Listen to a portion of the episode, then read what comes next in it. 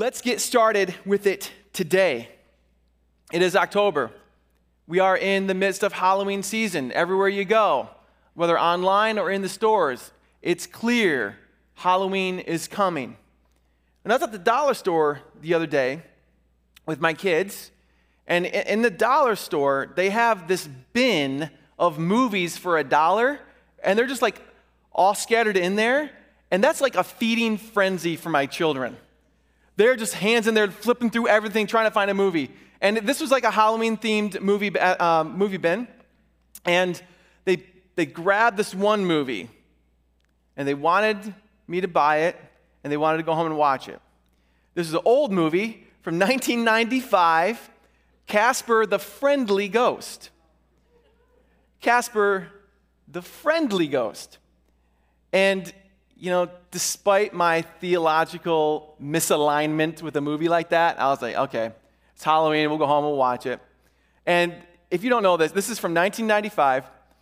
It's a cartoon ghost, and my kids are sitting there, my little kids. I got a teenager, but my three littler ones were sitting there with their blankets just cupped up to their face, terrified over this mid-90s cartoon crappy special effects ghost.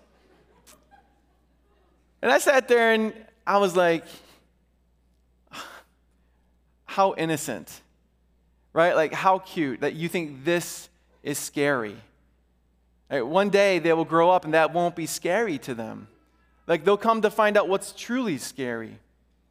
Or at least they should. And that's what scares me about a lot of people in our world today. They don't know what's actually truly scary. You look at our world right now, especially in October, it is all about trying to scare you, right? And I'm not saying some of the stuff isn't frightening, but I am saying, like, if you're the type of person who likes to be scared during Halloween, if you like going to haunted houses and like creepy corn mazes, if that's you, fair enough, if you want to be truly haunted, you need to read some of the words of Jesus. See, yes, on the one hand, Jesus Christ said the most profoundly beautiful and comforting words ever spoken. He's the one that said, "Blessed are the meek, for they shall inherit the earth. Blessed are the poor in spirit, for theirs is the kingdom of heaven." Jesus is the one who said, "Come to me, all of you who are weary, and I will give you rest." Yeah, Jesus said some of the most profoundly beautiful and comforting words we could ever hear. But if you read the New Testament long enough, he also said some of the most haunting words ever spoken. And this October, for the rest of this month, we're just going to be looking at some of Jesus' more haunting words, words that would scare us.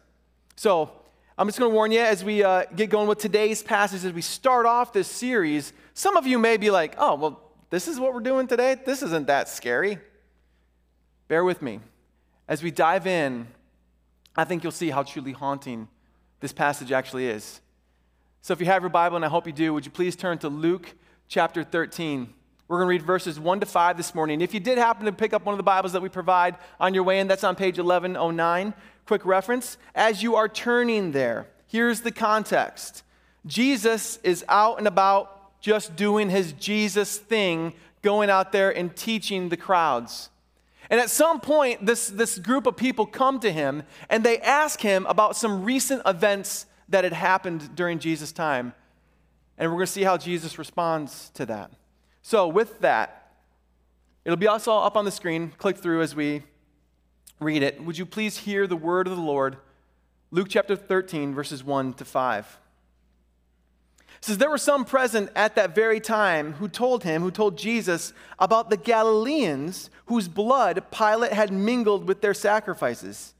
And he answered them, 'Do you think that these Galileans were worse sinners than all the other Galileans because they suffered this way?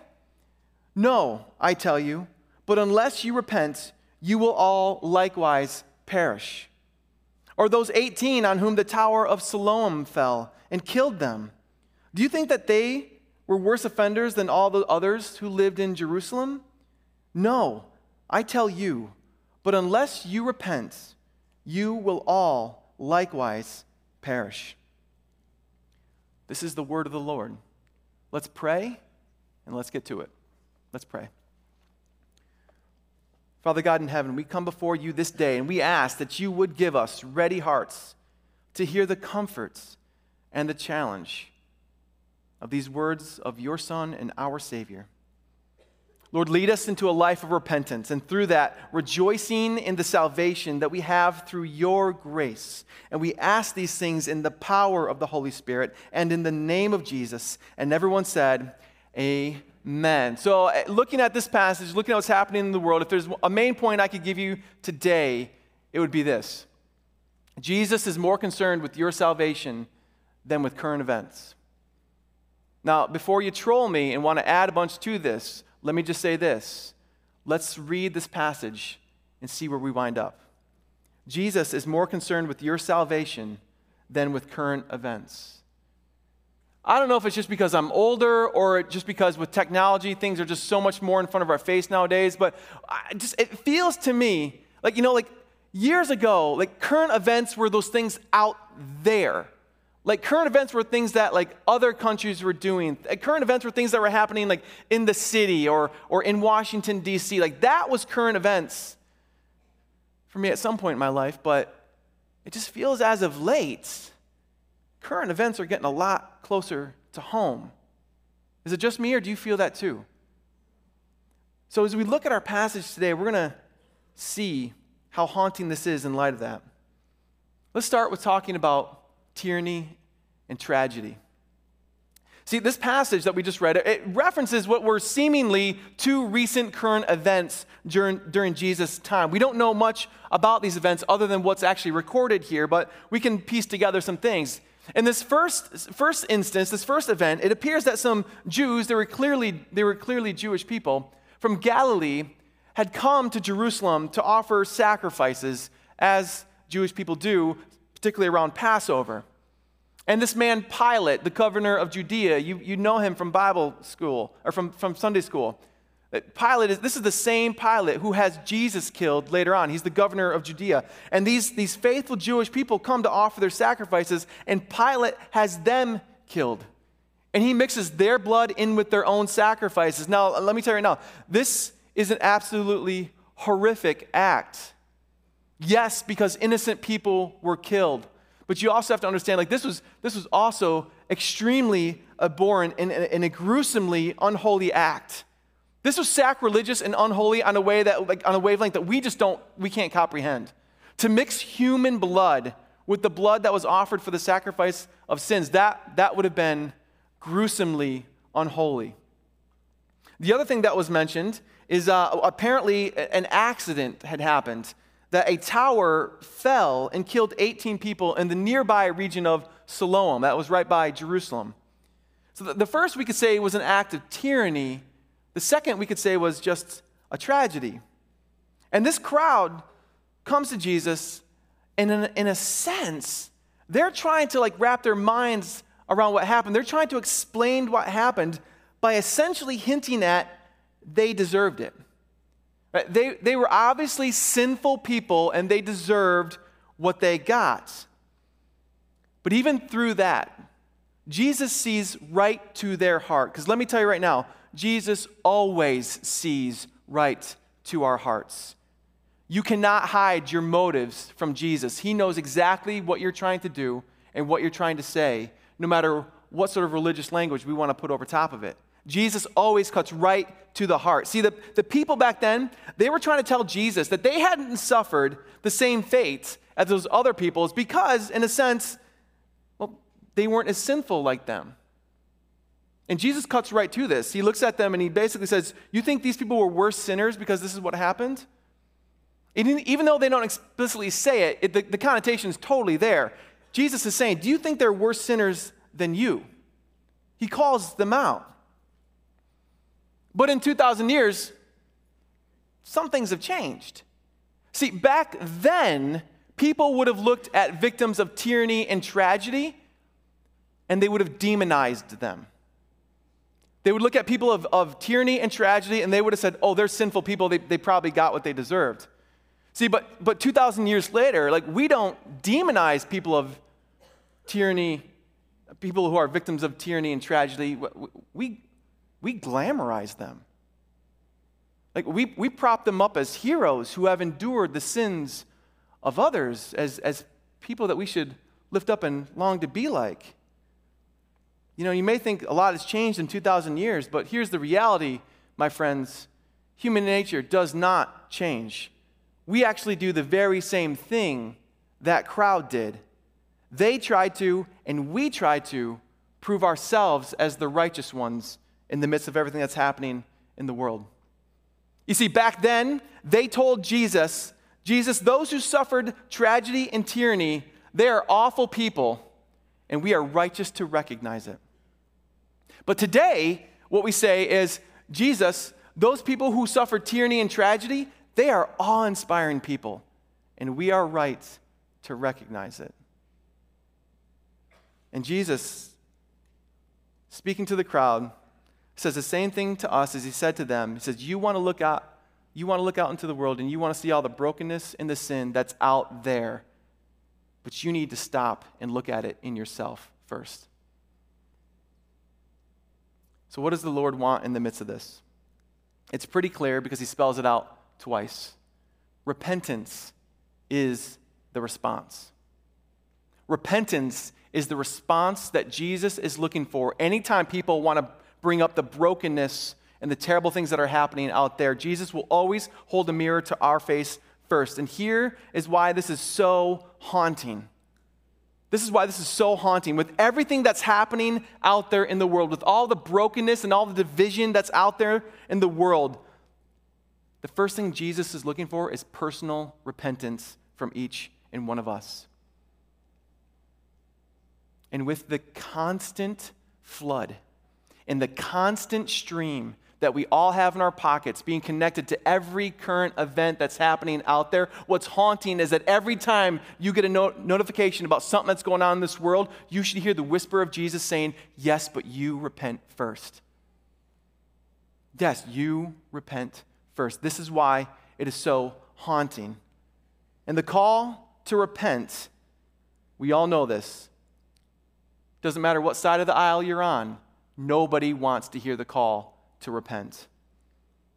And I know, and you know, exactly how some people would have wanted Jesus to respond. You know, there's a group of people who today would have walked up to Jesus and they would have said, Jesus Christ, did you hear what happened? Did you hear the government? Do you hear what they did? The government came, and there was these people. All they were trying to do is exercise their religious freedom, and the government came and had these people killed.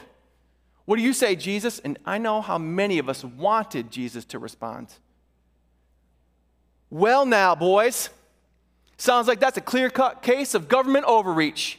This is the day we've been waiting for. Get them locked and loaded, boys. We're going to bring the fight to them.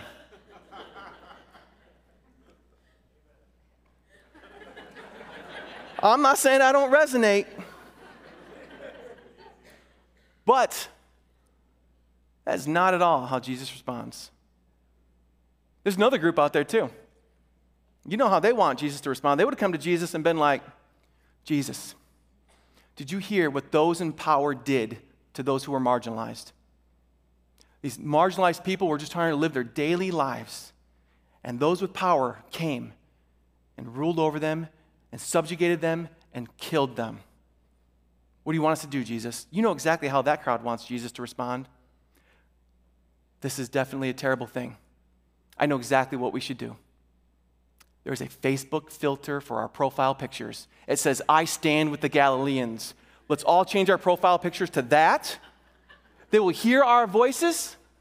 And tonight we're going to go out on the streets and we're going to protest and we're going to burn our city down. Wait, burn our city down? And you got these groups, right? And it doesn't matter which side you're on. If you know me, you probably know I tend to go on one side, not the other. But it doesn't matter because Jesus speaks to both of those crowds and says, you're both wrong. You want to look at problems out there. You want to be the ones to solve it. You need to solve the problem in your own heart first. You look at all the brokenness in the world, look at it first in yourself.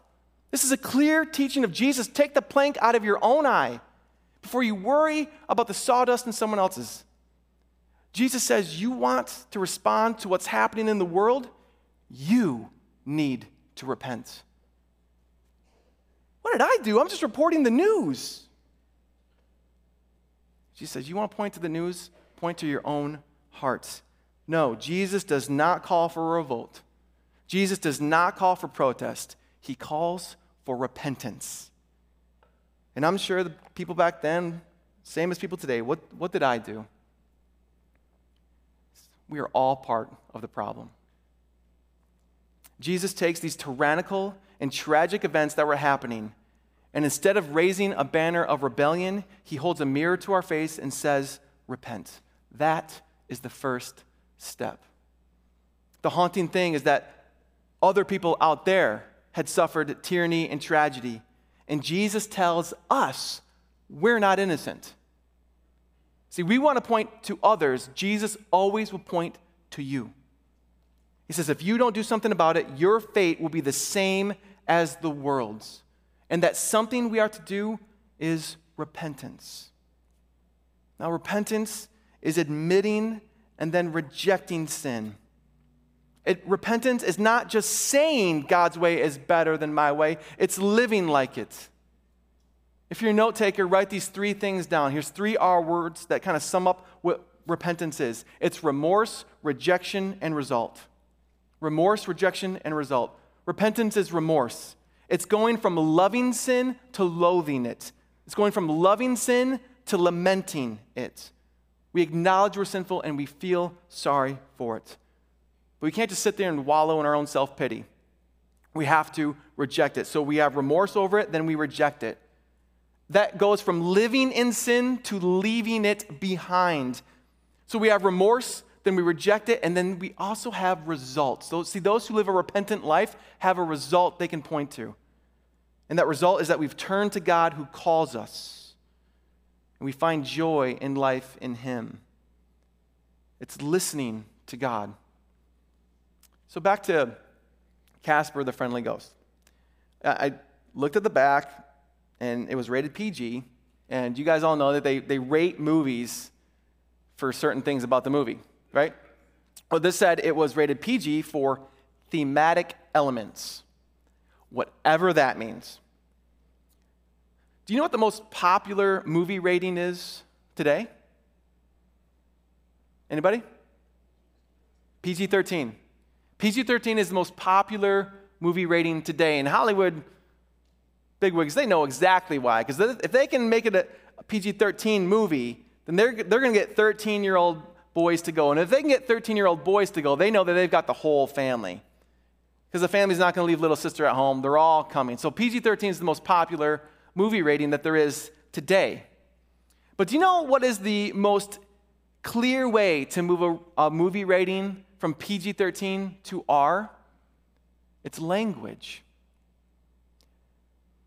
A PG-13 movie, PG-13 rated movie, it can have one of the big naughty words. But move it to two, and that's an automatic R rating. So if you watch a PG-13 movie, you can expect they're going to slip in one of the big naughty words. But go to two, and it's going to be rated R automatically. And sometimes I feel like for Christians, repentance is a rated R word. It's okay if you say it once during a sermon, Pastor, but don't be harping on it, okay? Because nobody likes to be told they need to change. But yet it is the thing that Jesus calls us to. Why do we get so uncomfortable with the word repentance? Well, I think it's because in a lot of ways that word's been soured in our culture. That we hear repentance, we hear a call to repent, and we think of this guy. We think of the guy who's overly zealous on the street corner, yelling, turn or burn. And people don't want to be that guy, they don't want to be associated with that guy, and they don't want our pastor to sound like that guy. Just let me tell you something right now. When you think of and when you hear the word repentance, and when you hear the call to repent, this is not the guy y'all should be thinking of. You need to be thinking of Jesus Christ. In fact, repentance is so important to Jesus that it is the first word that he uses in his earthly ministry. You see, Jesus, he goes out, he gets baptized, and he goes into the wilderness, and he gets kind of like, in a sense, he gets like refined for ministry. He overcomes the devil, right? And then he comes back to the people to start his ministry, and the very first word out of his mouth is repent. It's actually found very early in Mark chapter 1, verse 15. Jesus says, repent, for the kingdom of God is at hand. Literally, the first word that Jesus uses to begin his ministry is repent. But why is this so important to Jesus? Because we're all terrible people and he wants us to know it? No. Because Jesus Christ knows the path that we are on does not lead to God. And he's calling us to a different path that leads to God. And the way we go from that path to this one is through repentance. He does this not to condemn us. He's doing this to try to save us. He's trying to save us from our own sins. See, some people will try to boil repentance down to simply mean to change your mind. And they'll look at common usage of the Greek word metanoia, that Jesus uses. It kind of has the annotation of to change your mind, but fully fleshed out, it is much more than that. It's not just change your mind. It's more like change the direction of your life.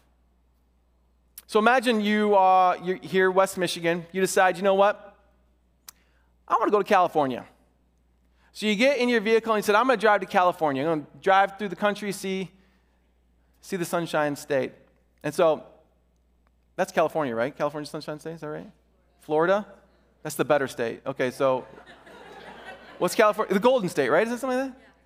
It shows how much I know about California. So you get in, you decide to go to Florida, you go to California, and you cross the Indiana border, you swing around, you're going through Gary, and then you realize to yourself,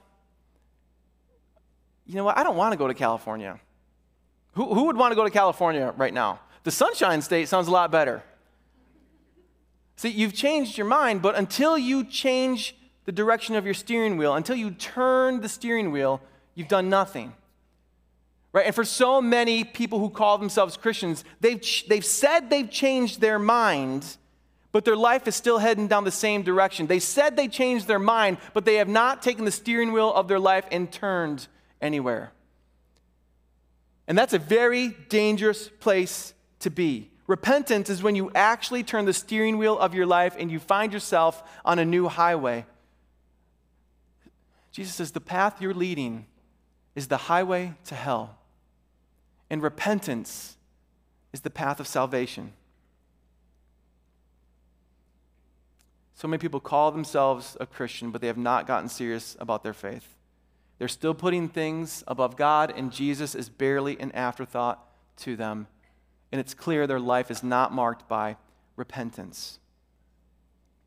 So how many of you out there, when you are correcting your children, when you are scolding your children, you scold them with a question? Why did you do that? What were you thinking? Anyone ever done that? Like Parent Translation, you done messed up, now you're in trouble. Or do you know what the quintessential scolding question is? Tell me if you've ever said this. How many times have I told you? Who said that? Come on, let's just, confession is good for the soul. How many times have I told you? And what do they say? I don't know.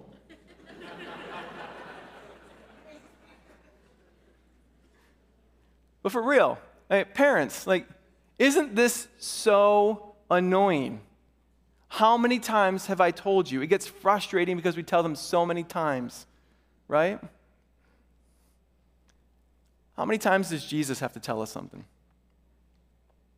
Like, literally, how many times does Jesus have to tell us something before we do it? Look at our passage again. In just 5 verses, 2 times in 5 verses, Jesus says literally word for word, even in the original language, it is word for word, the exact same sentence. 5 verses, says it twice, verse 3 and 5. I tell you, but unless you repent, you will all likewise perish. He says this twice in our passage. It's like Jesus is saying, how many times do I have to tell you guys? And what is scary is that so many people hear this, but they ignore it. And what is sad is that because they ignore it, they miss the beautiful truth of our passage. See, in our passage, Jesus points to 2 current events, right? The act of tyranny and the act of tragedy. And what's very interesting about this passage is that both of those foreshadow what is to come for Jesus Christ himself. See, the Pontius Pilate who killed those people and mixed their blood with the sacrifice of their sins, this is the same Pilate who later consents to Christ being killed on the cross and spills his blood, which is the ultimate sacrifice for our sins. He also points to those 18 people who were tragically and innocently killed when a tower falls and crushes them. And this points to Jesus Christ, who will innocently be killed when the weight of our sin crushes him. See, what's painfully beautiful about this passage is that Jesus takes the death that he warns us about, the death that we deserve. Jesus, our Savior, faces the death, the very deaths that he warns us about. He faces the death that we deserve. And yes, our sins do deserve this. And God knows that we cannot pay for our own sins, but we can turn from them. And we turn to the one who's died for our sins.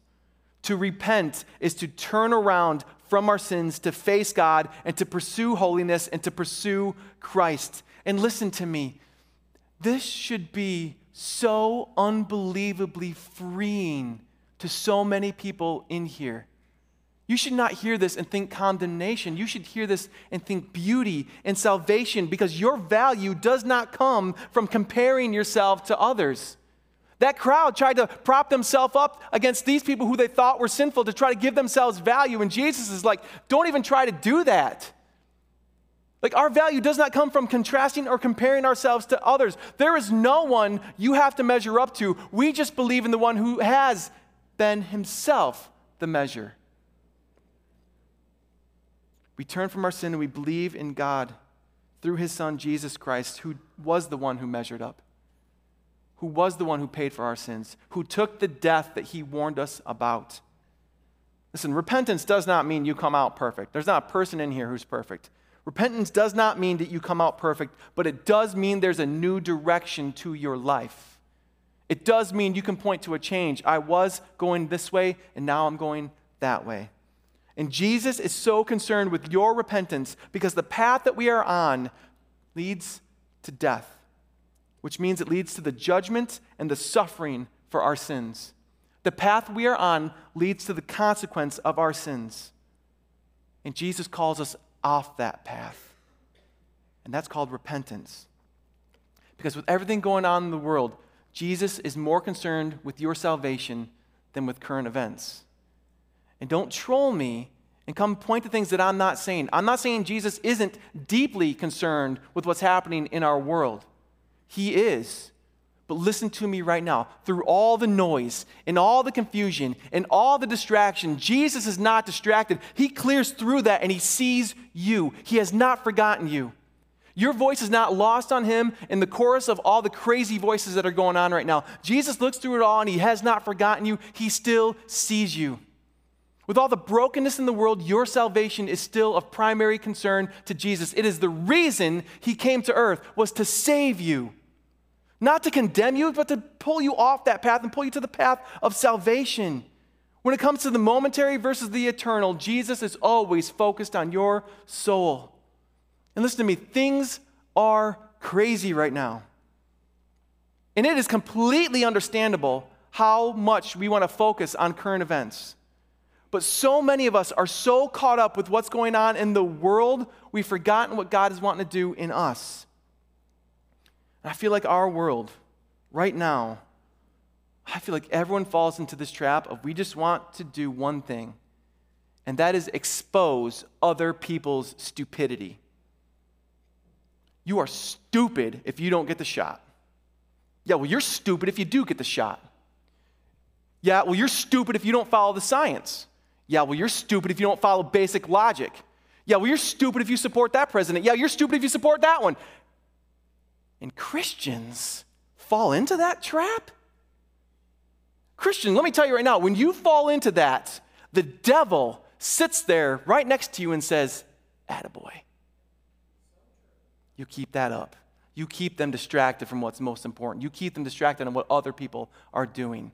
Don't ever let them focus on themselves, and surely don't let them focus on the one upstairs. Christians, this is the time we need to be called to a higher plane. I mean, sorry, the world is broken, and there's only one who can redeem it, and it's not you and it's not me. And we as the Christians, as the chorus of the saints in the church, we need to cry out to the world, not that you're stupid, but that there's a Savior. And we need to be giving our lives to that cause and that message. Just like the crowd back then, we today, all we want is to be proven right. For too many of us, we are so concerned whether or not we are on the right side of history, and Jesus is clear. You should be concerned if you are on the right side of God. And you do not find God by being proven right. You find God by repenting. I'm going to say that again. You do not find God by being proven right. You find God by repenting. And with all that's happening, it's so easy to get distracted. That's why Jesus wants to cut through all the clutter, and he wants to hold a mirror up to your face. Listen to me right now. He doesn't want you to hold the mirror in front of your spouse's face. He's holding the mirror in front of your face right now, all of us, and teenagers in the house. Same goes for you. If you have that mirror, if you were looking at it right now, I'm going to tell you right now, you see one of two things. You either see a person who has repented, who is pursuing Christ. And if that's what you see, then let me tell you right now, you see a redeemed child of God who is called beloved in his kingdom. But if you're looking in that mirror and you see someone who has not repented, I'm going to tell you right now, then what you see is someone that God is calling to himself. And the path to him is through Jesus, and it starts by repentance. It's turning from your sin, turning to the one that saves you. You see one of two things. You either see a redeemed saint, or you see someone that God is calling to himself. And he is calling us all to repent, to leave our sin behind, and to come to him. We will ever need forgiveness on this side of eternity, but thanks be to God that on the cross, Jesus has paid for our sins, past, present, and future. And we just continue to live a life of turning from the world and turning to him as we leave our sin behind. And God calls us all to the foot of the cross where Jesus has paid the price for all of our sins. And he has died the death that he warned us about. Jesus did die completely and fully for our sins, but he didn't stay dead. He rose from the dead. And he rose to new life, and that's how you can be assured that you will get new life in him, because he has triumphed over death, and he will give you the life that he now lives. Listen to me. With all that's going on in the world right now, Jesus is still concerned about you. He's still concerned about your soul. He's still concerned about you. Yes, he is deeply concerned about what's going on in this world. Yes, he will come and make all things new. He will correct every wrong that has happened. Yes, and we as a church, we do stand and we fight for what's right, but we stand as repentant people, pursuing God above all else, not trying to prove someone wrong, not trying to trump, just trying to be faithful to God. Jesus is more concerned with your salvation than with current events. If you have never yet placed your faith in the name of Jesus, if you've never placed your faith in the one who loves you the most, if you've never repented and received the salvation that there is in Jesus, then I'm here to tell you, let today be the day of salvation for you. Repent of your sins, claim the promises of God, find the love that there is in God through Jesus. Let these haunting words of Jesus be the very words that lead you to life. If you're able, would you please stand?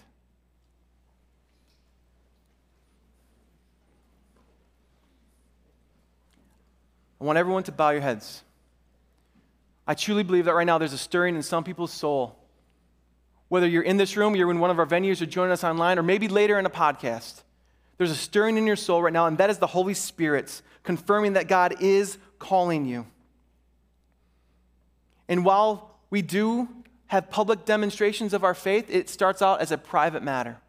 So just between you and the Lord right now, if God is calling you, then lay your sin down and believe in Jesus and receive what he's done. With every head bowed, we're going to say a prayer together. And for some of you, this will be the first time you've made this prayer your own. For some of you, it'll be the 1,000th time you've made this prayer. But we're going to pray right now a prayer of repentance, a prayer to receive the grace that God has for us in Jesus. And so with every head bowed, if you are going to make that prayer for the very first time to receive salvation in Jesus' name, would you raise your hand?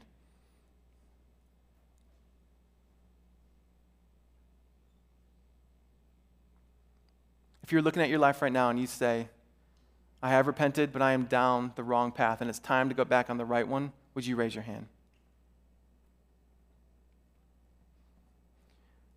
You guys can put your hands down. As we say this prayer, you don't have to repeat after me, but what I want you to be doing is if you are making this prayer your own, either for the first time or the 1,000th time, I want you to just audibly say amen after anything I say that you agree with. And that is you making that prayer your own.